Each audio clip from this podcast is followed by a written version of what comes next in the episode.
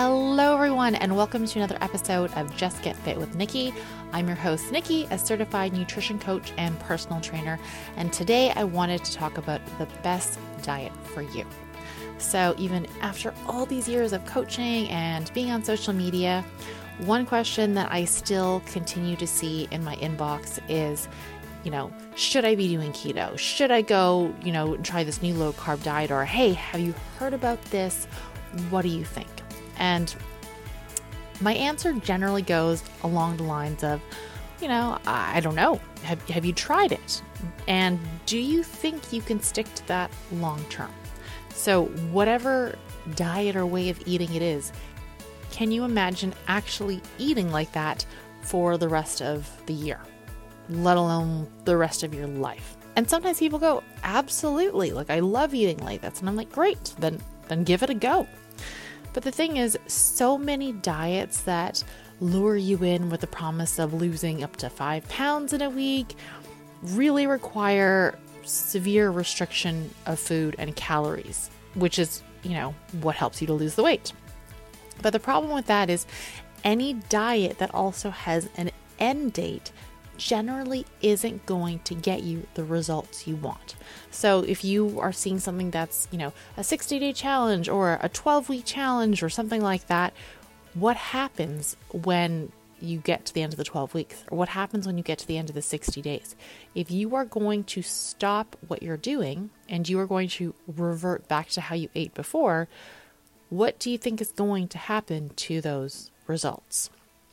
And sure, extreme diets yield extreme results. You know, people who do the 75 hard, don't get me wrong, a lot of people have incredible results or find, you know, really great habits that they carry on or end up doing a modified version of some of those things after the 75 days. Kudos to you. This is not me saying go don't do this. It's more so that if you are going to challenge yourself to do something that has an end date what is your plan for after? And I do mean that. Like, it is important to have a plan for after. It's not that you can't do these things, it's more so, you know, A, can you sustain the, that entire period of time?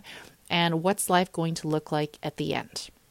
And so, the reality is, once you go back to eating how you were before, you're going to put the weight back on and likely be back where you started. And this is why changing your approach to eating and making lifestyle changes is actually what's going to be the biggest indicator of long term success. The fact of the matter is, reaching and more importantly, maintaining your goals is really only possible if your approach is sustainable. And so, this is why I'm never going to tell someone that, yeah, low carb or keto is a good diet for you. I don't know what works for me as an inclusive diet because I can keep it up forever. It means I don't have to deprive myself of anything. I don't cut out any food groups. I include treats or things that I'm craving, and I can definitely have a social life. I can go out, I can see friends, I can, you know, enjoy myself. And these changes or this way of eating is really important to me because not only has shifting how I think about food and engage with it really helped me to heal a very unhealthy relationship with food. I also used to be super neurotic and restrictive about eating to the point where I was in so deep, I didn't even realize that what I was doing was, you know, a bit crazy, definitely unrealistically sustainable, and both physically and mentally exhausting and unhealthy because the reality is in my 20s and in my late teens, I jumped from diet to diet. And I did that for years. I remember I heard a celebrity started paleo and they lost 20 pounds. And next week, I committed to following a paleo diet for three months. And I did it. And sure, some things happened, but nothing dramatic. Another time, I saw a model talking about losing 10 pounds in seven days by only drinking water and lemon and cayenne and honey. And so I attempted to do the same thing.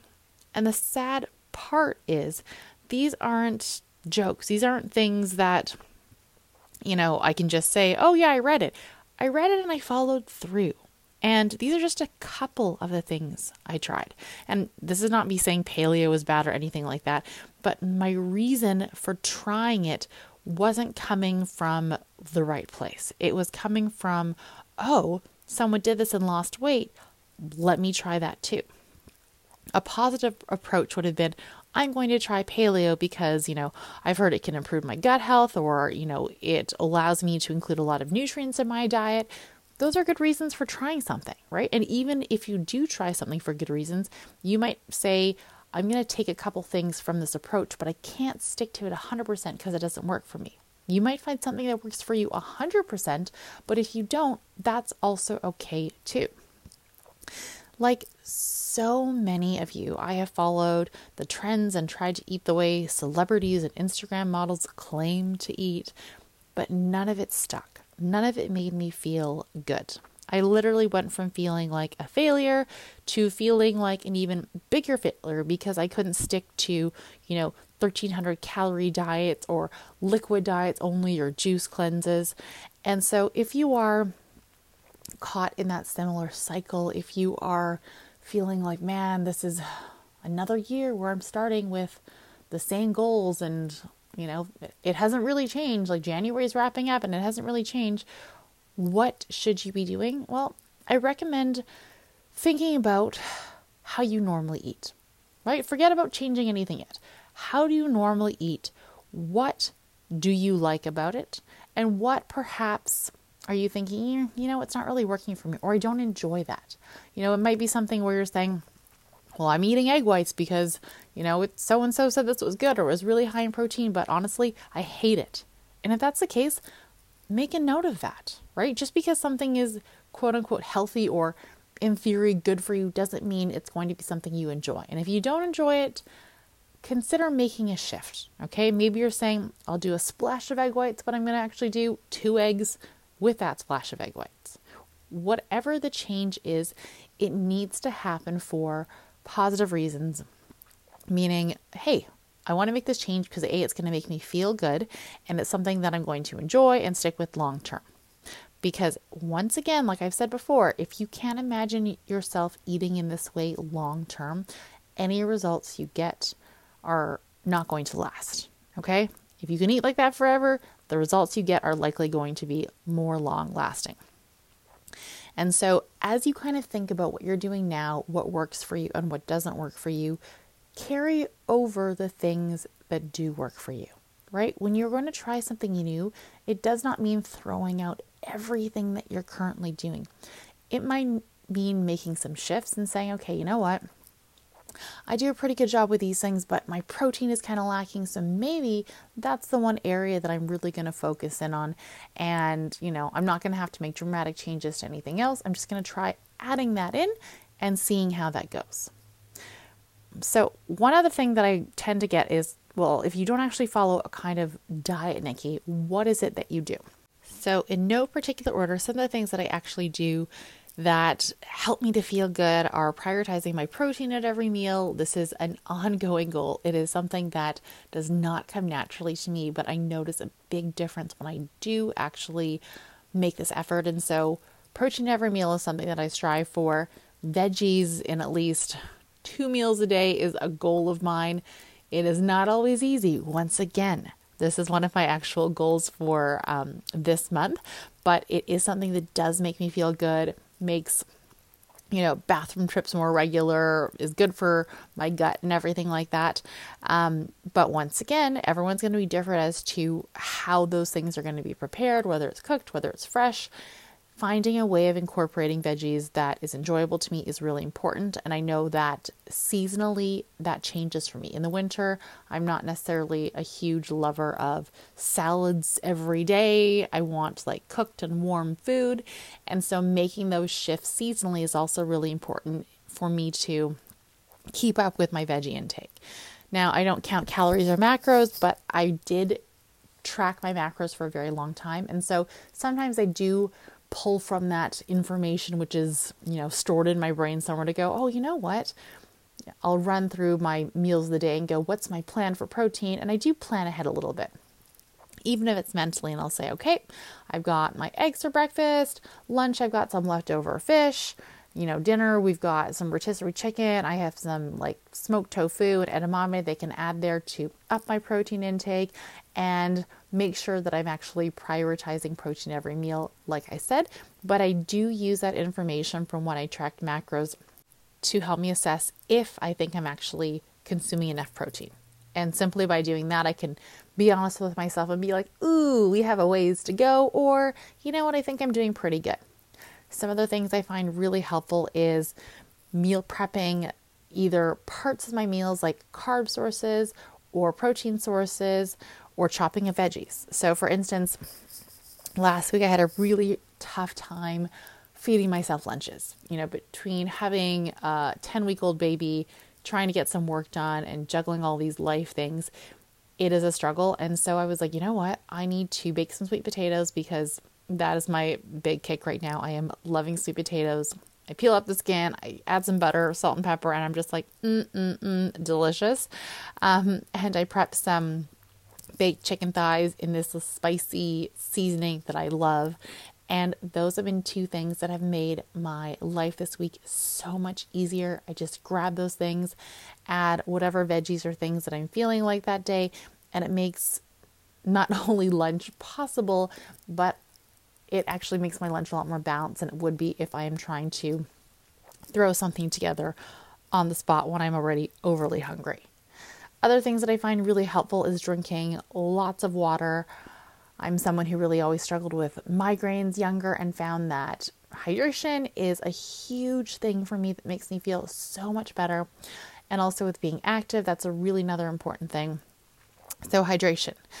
Now, this next one is one that I always talk to my one on one clients about, and that is checking in with myself and going, like, Am I hungry? Asking that question, literally, am I hungry before I eat? And I know it sounds silly, but I think that so many of us are in the habit of eating, well, out of habit, being like, oh, look, it's lunchtime. I should eat something. Or, hey, it's, you know, four o'clock. I should have a snack. Or, or whatever it is, these routines and habits that we unknowingly have fallen into.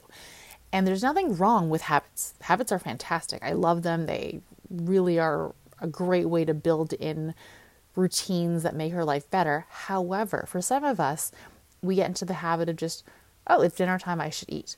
And I think what is actually really important when it comes to weight management and weight loss is assessing am I actually hungry? Am I eating this because I am hungry? Or am I eating this out of habit?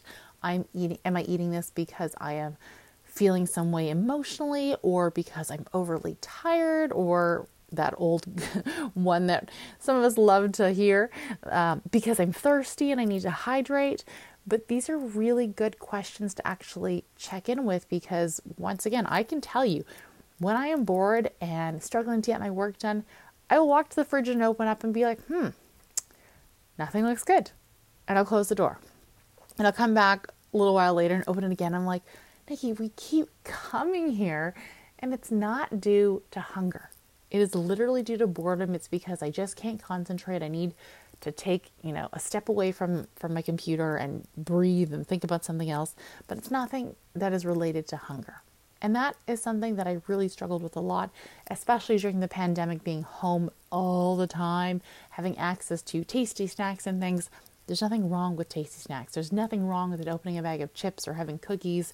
But when we are opening the fridge or opening the pantry and digging around for things, checking in to assess that hunger is the root reason for most of your eating is a really important thing. And I will say it is something that has made it a lot easier for me to manage my weight. Now, these are just some simple things that I do pretty much daily, if not weekly, but they do make a really big difference in my life. And as you can see, this isn't a diet, these are just some strategies that work for me and allow me to eat in an inclusive way. I will never be someone to promote quick weight loss or, you know, give you tips and tricks that are going to help you lose five pounds. In fact, I'm someone that actually encourages people to stop dieting year round and instead try to focus on developing healthy habits, like some of the things I shared above. Because once you stop thinking short term, you know, one month or six weeks or three months, you're actually going to be able to develop healthy habits that you are going to benefit from long term. Regardless of goals around weight or wanting to make changes, these are things that are going to make not only your life more enjoyable, but they'll also improve your relationship with food and in turn likely also improve your relationship with your body. All right, guys, hopefully this has been helpful. That is a wrap on this episode. Don't forget you can follow me on Instagram at justget.fit. And if you're looking for workout programs, you can go to www.justget.fit forward slash stronger.